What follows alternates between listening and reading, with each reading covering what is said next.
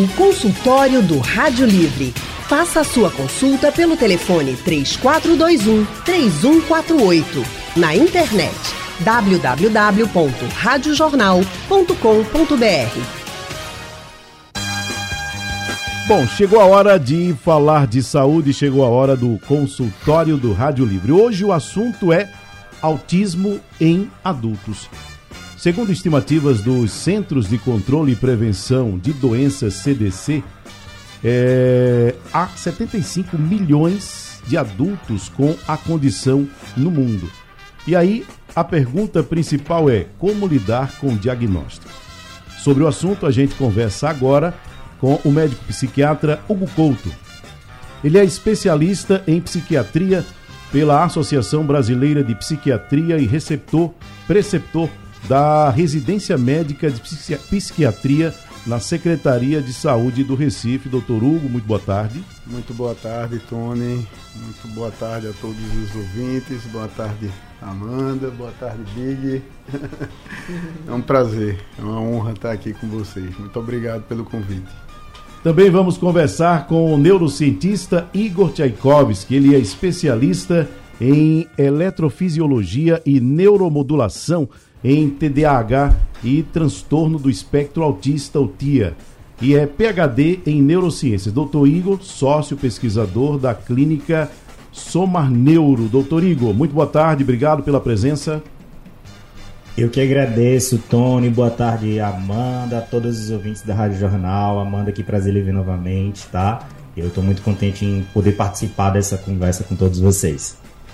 Bom, também aqui no estúdio a jornalista, apresentadora da TV Jornal SBT, agora companheira do chefe Rivandro nas manhãs da TV Jornal, a Amanda Neves, que vocês chamam carinhosamente de Maga. Boa tarde, minha gente. Boa tarde, Tony. Boa tarde, doutor Hugo. Boa tarde, Tchaikovsky. Acertei? O Acertou. Igor. Quase. quase. Quase. Igor, que começou inclusive com ele que fez meu exame, né, o neuro, e descobriu, disse, olha, você tem um, realmente tem um negocinho aí, e foi aí que a gente começou a descobrir, e a gente vai falar muito sobre isso hoje. Pois é, você pode estar tá se perguntando o que é que a Maga está fazendo aí. É justamente porque ela está dentro do espectro autista, e esse é o nosso assunto do consultório de hoje. E aí ela vai falar das experiências dela e isso pode servir para você também que está nos acompanhando agora. Mas aí eu começo falando com o doutor Hugo para saber o seguinte, doutor. Quando a gente fala de autismo, é de que especificamente que a gente está falando? Então, Tony, quando a gente fala de autismo, a gente está falando fundamentalmente de um déficit persistente na, na comunicação, na interação social, de um, de um padrão repetitivo, restritivo de comportamentos, interesses e atividades. E tudo isso faz parte do complexo, né, é, é, digamos assim, do complexo diagnóstico do transtorno do espectro autista. Né? É, uma coisa que vem chamando a atenção, e eu acho que vocês podem observar bem, é um aumento muito grande da prevalência. Né? E o que é que de repente está provocando esse aumento na prevalência de TEA. Né? É, a investigação está sendo mais bem feita, né? É, e uma coisa que vale ressaltar é que a partir de 2013, né, com um, o lançamento do DSM-5, que é o manual é, estatístico de, de transtornos mentais e comportamentais da Associação Americana de Psiquiatria, é, houve um aumento dessa, dessa possibilidade do diagnóstico, ou seja, o diagnóstico deixou, deixou de ser categórico e passou a ser um diagnóstico dimensional. Com isso, é, é, pôde-se entender que havia várias possibilidades do TEA, né, do transtorno do espectro do autismo.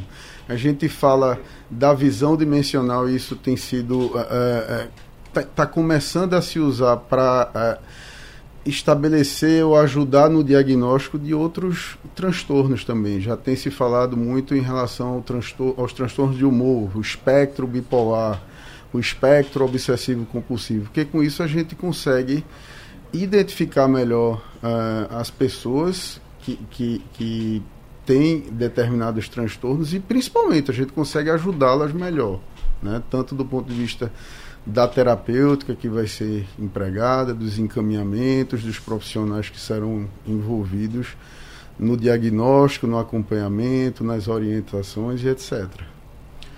Doutor Igor, é, quais são as causas do autismo? Existe uma causa que a gente pode apontar assim? Muito bom, Tony. Eu acho que, complementando também a fala do Dr. Hugo, eu gosto muito de falar que o transtorno do espectro do autismo ele é caracterizado por, um trans, por ser um transtorno do neurodesenvolvimento, certo?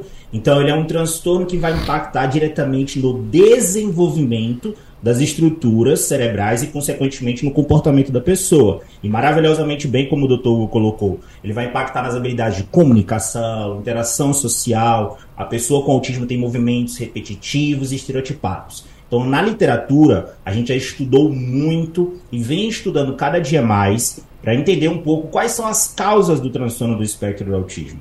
Então, a gente tem pesquisas populacionais muito extensas genéticas demonstrando que o transtorno do espectro do autismo ele é majoritariamente genético, certo? O que, que é isso? Existem fatores genéticos que fazem com que a pessoa nasça com autismo. Tá? Então, é, existe uma proporção em porcentagem onde a literatura coloca ali mais ou menos 88% a 97% do autismo é genético, e esse restinho de porcentagem são de fatores ambientais. Sim, alguns fatores ambientais podem impactar diretamente para isso, como, por exemplo, partos prematuros, é, hipóxia durante o nascimento, uh, o uso de drogas e álcool durante a gestação, né? É, algumas medicações, a medicação conhecida que faz uh, que a pessoa venha com do espectro do autismo, o ácido valproico. Então a gente cada dia mais vem estudando para tal. Então o autismo ele é majoritariamente genético. Existem alguns fatores ambientais que vão fazer diretamente com que a pessoa nasça com autismo, tá? Então, cada dia mais a gente vem evoluindo pesquisas genéticas para fazer essa comprovação.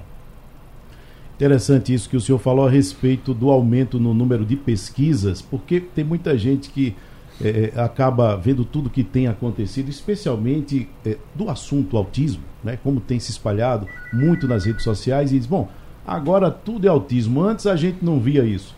Não acontecia Bem como assim. acontece. É frescura, não, né? É Diz é, fres... frescura. Antes a gente é, arrumava esse autismo na chinelada. Quer dizer, não é, é porque não acontecia, é porque não existiam estudos que é, é, traziam um diagnóstico mais preciso, né, doutor?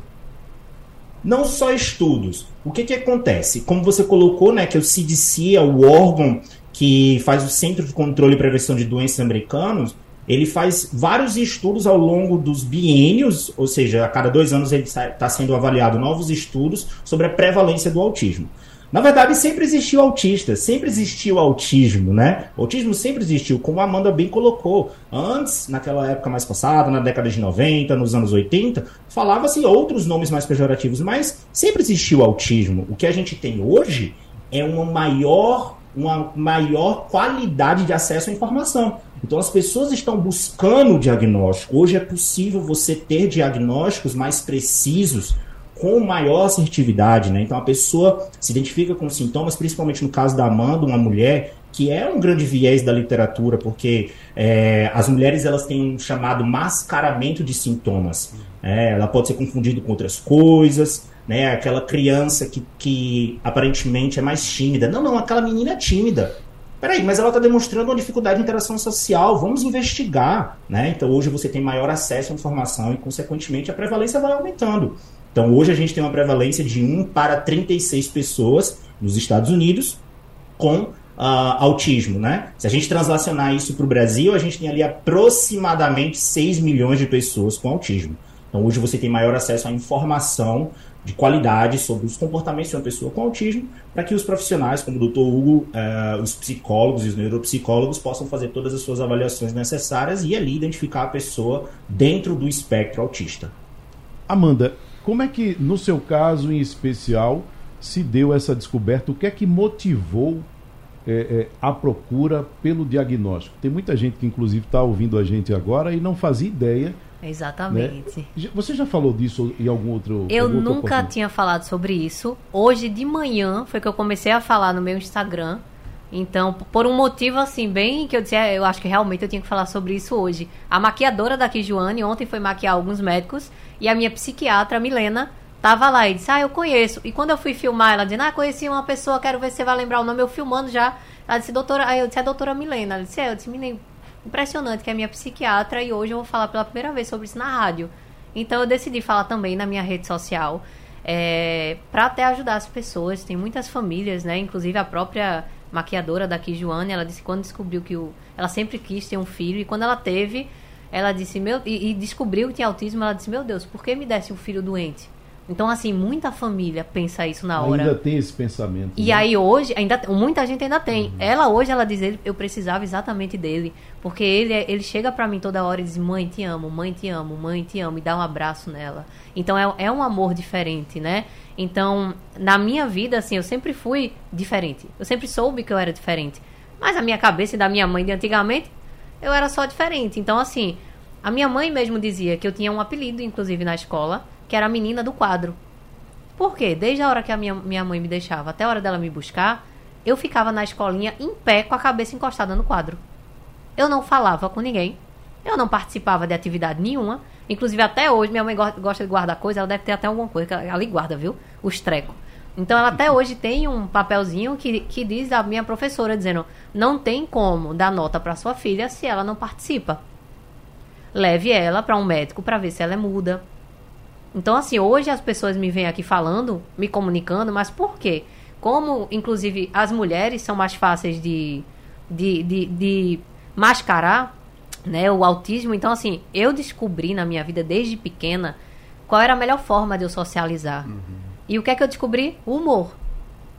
Eu disse, menino, toda vez que eu faço uma piada, uma coisa engraçada, as pessoas me, me abraçam mais, sabe? Me, me... Com isso você se sentia mais à vontade. Mais à vontade. E com o humor, eu, foi meio que uma máscara para mim, porque eu não precisava expor quem realmente eu sou. Sabe? A Amanda ali que tá ali com medo, que não que por ela tava ali sozinha. Mas eu percebia que eu precisava socializar, que também era legal ter amigos. Então eu disse, mas como é que eu vou fazer isso? Porque eu ia tentar conversar, eu não conseguia, era muito difícil para mim. Então eu percebi no humor que as pessoas iam e diziam, ai, que menina legal, vem pra cá. E aí eu fazia as palhaçadas, e ah, era engraçada da turma. Então, até hoje eu utilizo do humor como esconder a Amanda, né? A Maga é um personagem que é um pouco da Amanda divertida, vamos dizer assim é um pouco da Amanda numa festa, né? Mas a Amanda, quando. Porque eu tenho também o, a comorbidade do TDAH. Que assim, muita gente que tem autismo tem muitas comorbidades. Então é meio que uma briga na minha cabeça. Porque o autismo, por mim, eu fico quieta no meu canto. Ó, eu medito. Eu tenho um quarto na minha casa só pra mim, que é aquele momento que eu digo, eu preciso parar. Porque o meu dia inteiro é com muita gente. Eu gravo na rua, é muita gente falando comigo. Eu venho aqui, é muita gente, é muita gravação, é muito. Então, às vezes, eu preciso dar um calma Vou dar uma paradinha. E o meu TDAH adora uma festa. Então eu fico nessa. Eu sou festa, vamos dizer, de manhã até um pouquinho depois do almoço. Chega final de tarde pra noite. Ah, meu filho, travo. Eu preciso descansar, eu preciso ficar quieta. Nem celular eu pego. Eu não aguento o estresse, a agonia. Então, assim, eu hoje, eu, vim, eu só vim ter o diagnóstico ano passado. No ano passado? No ano passado, eu tenho 32 anos. O que motivou? Então, eu comecei, como eu percebi porque cada vez mais com o estresse do dia a dia, algumas, algumas, alguns sintomas vão piorando. No estresse do trabalho, tudo. Então você vai, cada vez. Eu ficava. Eu já tenho problema de dormir, então eu não conseguia dormir. Mesmo morta de cansada, eu não conseguia dormir. Tinham situações que eu não conseguia lidar, às vezes não conseguia falar. De, de, de falar assim o que eu tô sentindo, o que eu não tô gostando, sabe? E eu me deixava levar muito, isso me fazia mal. Pô, era por ter falado, pô, não sei. Então, com a, a psicóloga, ela me ajudou muito nisso. Ó, você tem que expor, porque senão você vai ficar mal. Não é para estar tá guardando e aceitar tudo. Porque a gente tem um pouco disso, né? É, quem está no espectro do autismo, a gente às vezes aceita o que a pessoa diz, né? Fica com medo de, de falar alguma coisa. Como também a gente é muito justo. Também não pode ver uma injustiça que, que já, eu já arrumei muita briga na minha vida com já isso. Já se mete logo, né? Já me meto logo. Então, assim, é mais fácil para mim fazer algo assim que eu vejo injusto com as pessoas. Mas quando é comigo, é mais difícil de eu lutar. Sabe? Pelas pessoas parece que me dá uma força que eu digo, eu vou lutar, é, tá errado.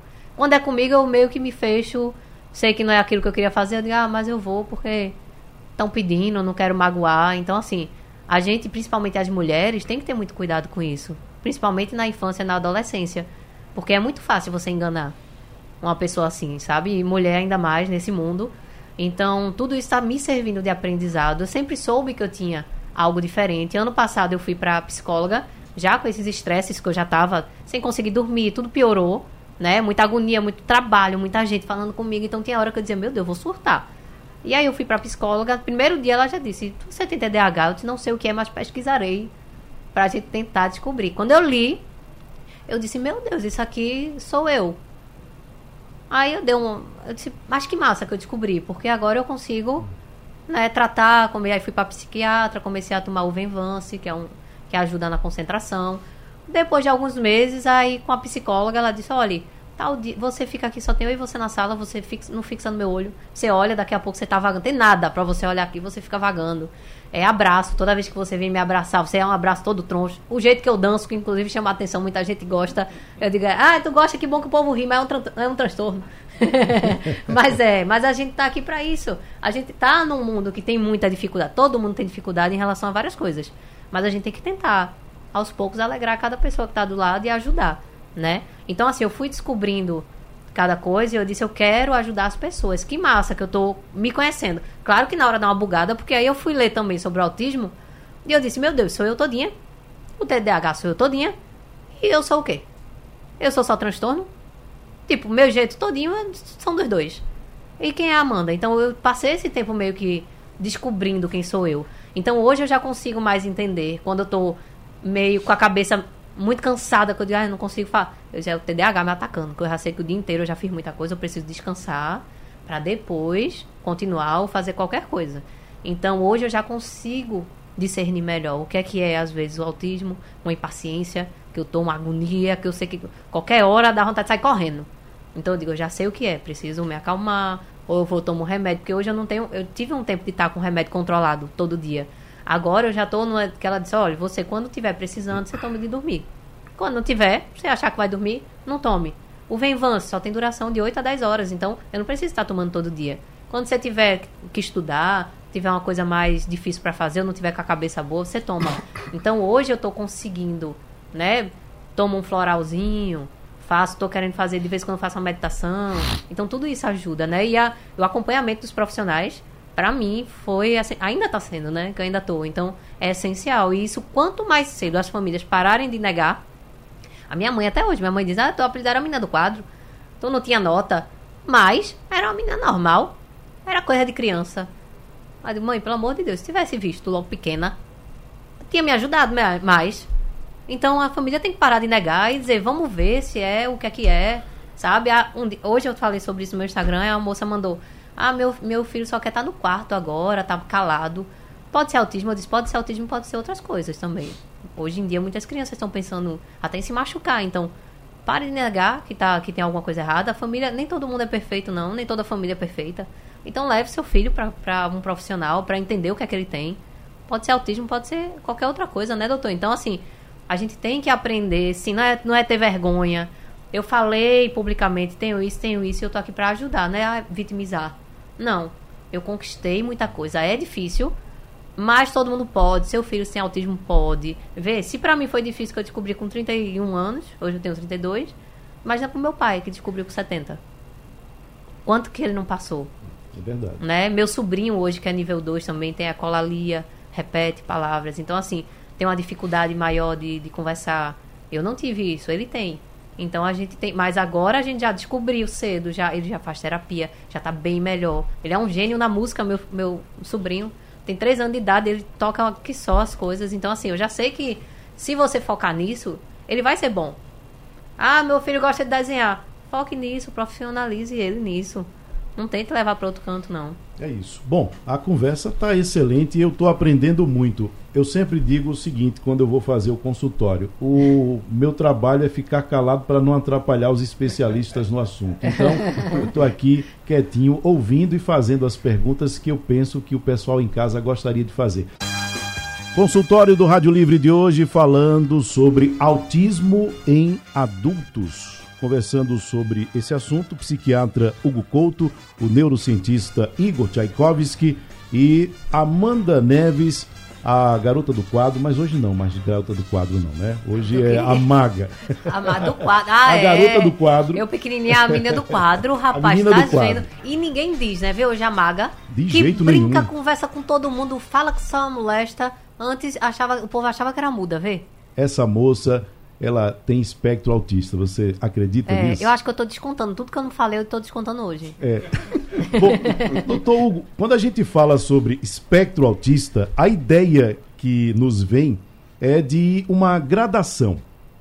Isso se aplica ao autismo? Como é que funciona esse negócio de espectro, de níveis? Como é que, como é que isso se divide? Isso, se divide como uma espécie de um contínuo, né? É, metaforicamente, imagine, entre o branco, entre a cor branca e a cor preta, cromatograficamente falando, existem infinitos tons de cinza. Se você estiver lá no comecinho do espectro, você vai ter automaticamente um quadro de TEA, tem o diagnóstico, tem a condição, só que vai ser muito leve. Se você está lá no fim do espectro, você vai ter um quadro mais invasivo, com alteração de linguagem, com alterações de comportamento que de fato comprometem completamente o funcionamento do indivíduo, né? A, a parte de verbalização, de, de, falar sobre as emoções, enfim, tá? Uh, e aí estava falando no bloco anterior sobre a questão da camuflagem, né? Para uhum.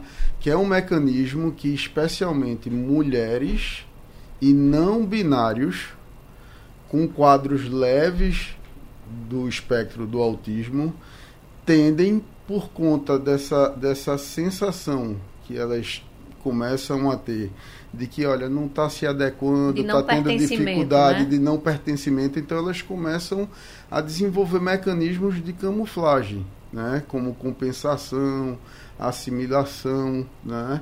É, é, e isso tudo é, o que é que os estudos mostram? Que é provocado pelo estigma que essa condição, esse jeito, essa maneira de, de funcionar termina provocando no indivíduo, até uma autoestigmatização, tá?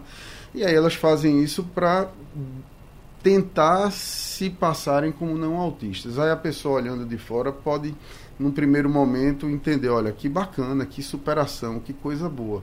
Só que esse é um dos, dos estressores, um dos gatilhos para que um indivíduo com TEA, né, é, e com transtornos de, do neurodesenvolvimento, como o TDAH de uma forma geral, tenham mais chances de, ao longo da vida, desenvolverem várias comorbidades, não só comorbidades psiquiátricas, como depressão, ansiedade, é, é, é, transtornos de personalidade, toque, né? transtornos do espectro obsessivo compulsivo, principalmente o toque. Muitas vezes a pessoa acha que tem toque, mas na verdade ela tem o TEA e no TEA ela tem sintomas obsessivo-compulsivos que fazem lembrar o toque. Mas geralmente é um toque que não há sofrimento por conta daquele, daquele comportamento. Né? É um toque que se chama toque egossintônico. Não tem uma crítica, não há um sofrimento associado. Então, ao longo da vida, essas pessoas sofrem bastante e sofrem acumulando comorbidades, comorbidades clínicas, inclusive, não apenas psiquiátricas. E aí, como é que eu vejo isso na prática, no consultório, né, nos atendimentos que faço com os, com os residentes? É da seguinte forma: é aquele paciente que a gente até dá um diagnóstico sindrômico, é uma síndrome ansiosa, uma síndrome depressiva, mas não fecha direito os critérios, a gente fica, tem alguma coisa a mais, tem alguma coisa a mais. Uhum. Quando a gente vai ver que vai colher, afinal, adultos, e eu atendo principalmente idosos, quando a gente vai tentar caçar, pescar alguma coisa sobre a infância, sobre o neurodesenvolvimento de uma maneira geral, a gente começa a identificar algumas questões que como a Amanda falou, olha, isso daí já era alguma coisa do espectro, né? E a gente investiga, investiga, e quando a gente faz a revelação do diagnóstico, é como se o paciente tirasse um grande peso das costas. Eu brinco é assim. Eu já vi paciente extremamente deprimido, né, em franco sofrimento, sem responder a polifarmácia de antidepressivos, estabilizadores de humor, psicoestimulantes, e quando a gente revela o diagnóstico, tira um peso nas costas, chega muda o semblante da é. pessoa. Sabe né? por quê, doutor? E Porque a, a gente daí... se cobra, né? Isso, a gente se cobra muito isso. desde pequeno para estar tá ali naquele meio, tá naquele, e aquilo vai pesando, vai pesando. Quando a gente descobre o que tem, é um alívio que diz, aquilo tudo não, não foi culpa minha só. Exato. E Amanda, e veja a, importante, a importância da revelação do diagnóstico. Quando se revela o diagnóstico de TEA, sabe o que acontece com o estigma? O estigma diminui. Né? Infelizmente, quando se revela o diagnóstico do TDAH, o estigma aumenta.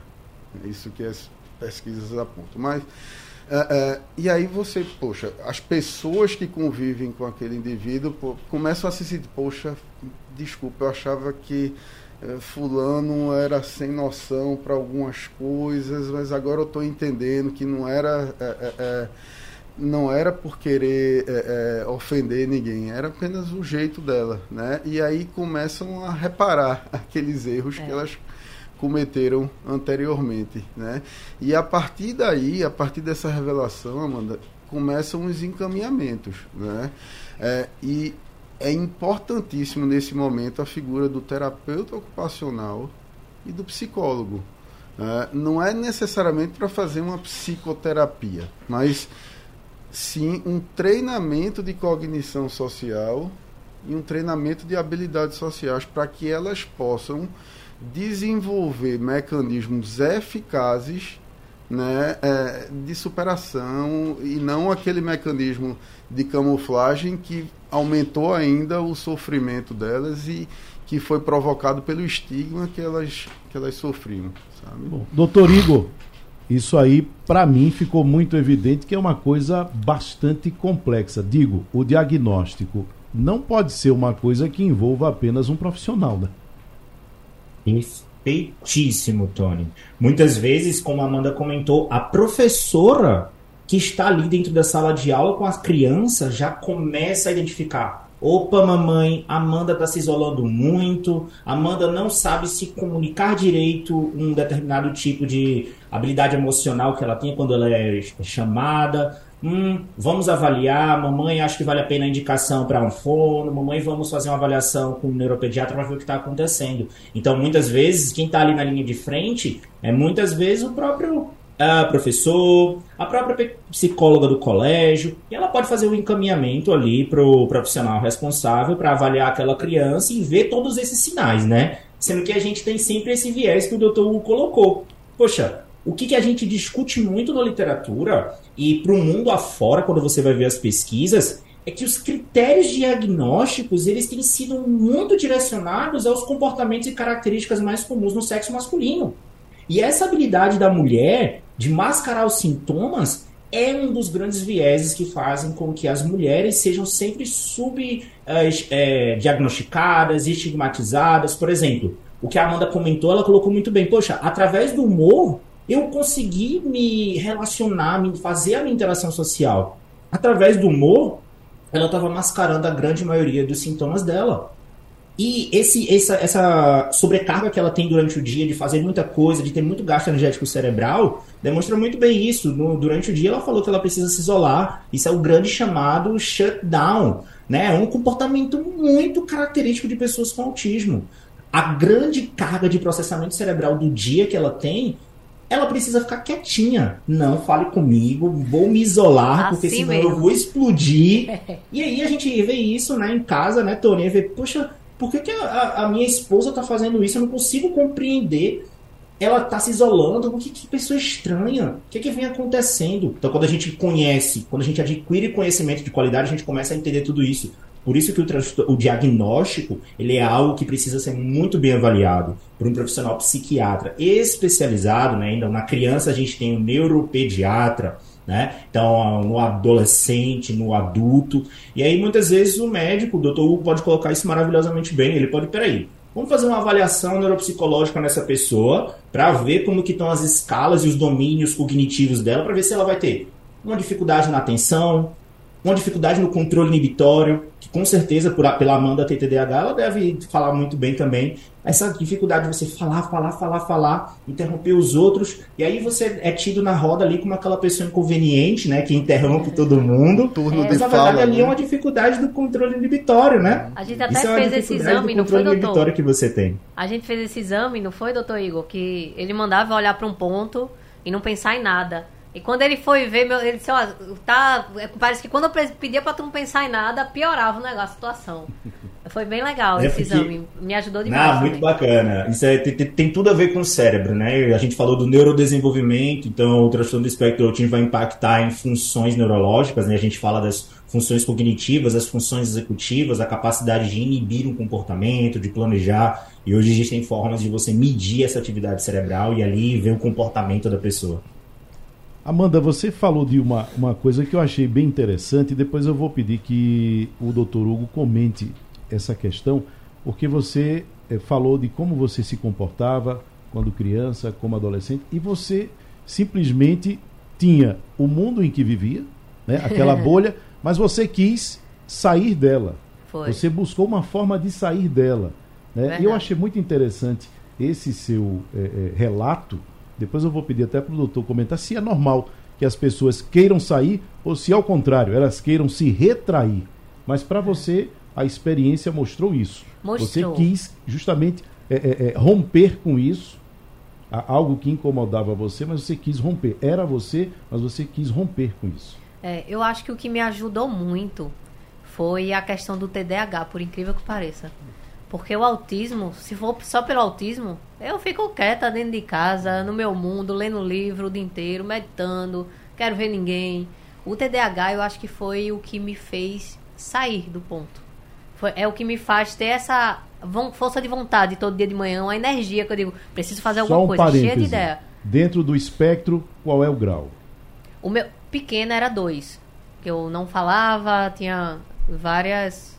Até hoje eu tenho uma, uma desengonçadez ainda, mas hoje já é nível 1, porque eu não preciso de, de, de assistência, vamos dizer assim. Eu tenho a psicóloga, a psiquiatra, mas não uma assistência que esteja ali do meu lado o tempo inteiro. No colégio eu provavelmente iria precisar pequena de um, uma- um pedagogo, uma pedagoga né, do meu lado, alguém que estivesse ali me ajudando. Mas como eu não tinha isso na época, então eu era nível 2, pelo que, que a gente pesquisou, e hoje eu sou um nível 1. Eu consigo me virar. Só que a minha vida toda eu tive que ser um nível 1, né? A vida toda eu tive que aprender a me virar sozinha. Então, mas o que eu acho que o que me ajudou foi o TDAH. Porque o TDAH é que me fazia ter ideia, sair do canto, pensar, quero fazer tal coisa. Nem que eu desistisse depois, que isso aconteceu muito. Começa um negócio, quero, Criatividade, aprender. criatividade. Pessoas com TDAH são altamente criativas. Exatamente. E me ajuda muito com vários pensamentos ao mesmo tempo. É como se os pensamentos se cruzassem, né, doutor? Então, as pessoas até perguntam, menina, quando tu tá na rua, tu fala aquelas piadas na hora, tu já. É na hora, porque me- minha cabeça é muito rápida pra tudo, assim. Ainda mais fazer esses trocadilhos com palavras. Então, a- a- as- a- os pensamentos, eles se cruzam muito. E com isso cria algo. Então, eu sou muito criativa. Só que eu vejo que o TDAH me ajudou muito nisso. Se eu fosse só autista, né? Se eu tivesse só no espectro do autismo, talvez eu não tivesse aqui. Eu não estaria falando tanto, eu não ia querer nem estar aqui. Então, assim, é bem complicado isso, porque o autismo é como se fosse 880. Parece que são duas personalidades numa pessoa só. Sabe? Isso é- é difícil até de entender. De eu me entender. Onde é que é o autismo, onde é que é a Amanda e onde é que é o TDAH. Então, mas hoje eu percebo a parte boa e ruim de cada um do- das partes boas que, o, boas que o autismo me trouxe. Eu sou uma pessoa muito verdadeira. Então, assim, já arrumei muita briga na vida, porque quem quiser mentir pra mim ou falar mal de um pro outro tá lascado, que eu vou arrumar briga entre eles, porque vou botar um na frente do outro, vou dizer. Então, assim, pra mim eu não aguento ver mentira, é, traição. Então, eu acho que muita parte do, dos. Quem tá no espectro do autismo é muito verdadeiro. Só que eu também tenho que aprender a dosar isso. Que às vezes ser verdadeiro 100% pode magoar alguém. De alguma forma. Fez uma comida, ah, não tá tão bom, não, tá delícia. Tem que aprender, senão. É porque desde pequena que eu digo, tá ruim mesmo. Então, E é, agora tem essa. o Mas ao chefe mesmo Rivandro, tempo, hein? É, mas não, mas chefe chefe não tem como errar, não. Mas ao mesmo tempo, a nossa sociedade precisa de alguma forma entender que mentir não está certo. Exato. E que se as pessoas não mentissem, não haveria esse problema. É. E eu tenho certeza que o mundo seria bem melhor se as pessoas fossem genuínas, diretas, Verdade. assertivas, né? Sem arrudeios. E não bem magoar. menos- Exatamente. Verdadeira, tipo, sendo verdadeira mesmo. Pois é, mas e aí é a construir- importância da revelação do diagnóstico, porque uma vez sabendo essa informação, eu vou saber que você está sendo direta, está dizendo a coisa na cara, na lata, E que não é mas mentira. não é intenção, jamais foi intenção de me magoar. É. Daí a importância. É por isso que o estigma diminui. Talvez fosse o caso também das pessoas não se sentirem magoadas quando alguém diz a verdade. Se eu faço uma comida ruim, você chega e diz que tá ruim, eu devia agradecer. Então, deixa eu ver o que foi que aconteceu. Por que não tá, o que é que não tá bom para eu tentar É, melhorar? mas o que a gente aprende é o jeito de falar. Que às Uhum. vezes, realmente, eu digo. Ah, até hoje eu faço isso, às vezes, sem querer, sabe? Eu fui gravar um, uma participação num seriado policial, tava lá ensaiando tal. Aí chegou um rapaz dizendo, ó, ele foi o diretor de tal filme daqui, que é massa tal. Eu disse, ah, que legal, não assisti. Tipo, todo mundo ficou calado. Aí eu, eita. Aí minha esposa, que me ajuda muito nessa coisa, disse, Amanda, não precisa dizer que não assistiu.